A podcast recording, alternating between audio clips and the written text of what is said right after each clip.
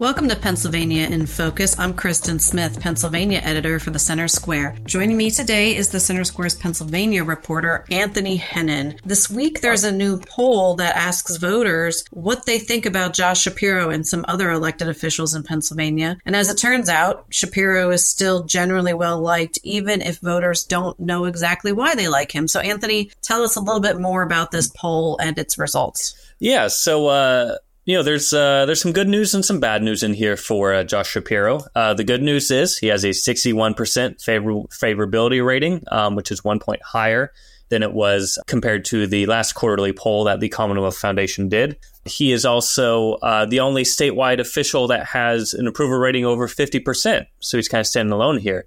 Uh, the bad news here, I would say, is two things. Um, one, voters aren't quite sure when asked about any of his major accomplishments or what's really driving the appeal for him. So that kind of shows that, you know, it's early on, the honeymoon period for the governor is still happening. And also, uh, it's looking like if the economy starts going bad or if we don't really see a big boost here, um, his disapproval ratings could be start to climb. Uh, so that's kind of the uh, you know the toss up here for him. Um, so when we're looking at what voters told the Commonwealth Foundation that they were concerned about, um, inflation was a big thing, the cost of living, generally the economy, and we're also looking again at younger Pennsylvanians a fair number of them have thought about leaving the Commonwealth or they know someone who has. And most of that, again, is being driven by these economic issues. So, as the Commonwealth's um, executive vice president, Jennifer Stefano, uh, said that we're sort of facing a very troubling brain, brain drain challenge,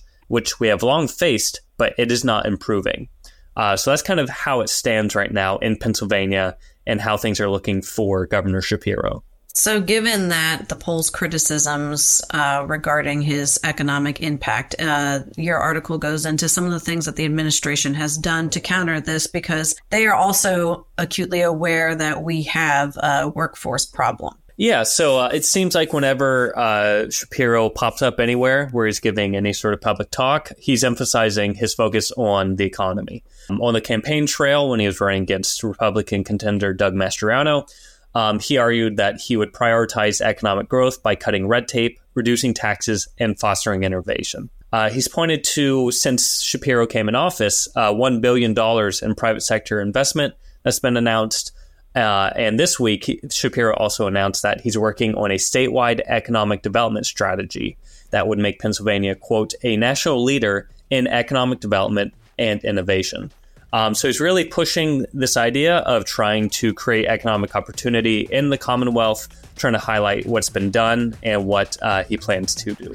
Listeners can keep up with this story and more at thecentersquare.com. For Anthony Hennen, I'm Kristen Smith. Please subscribe and thanks for listening.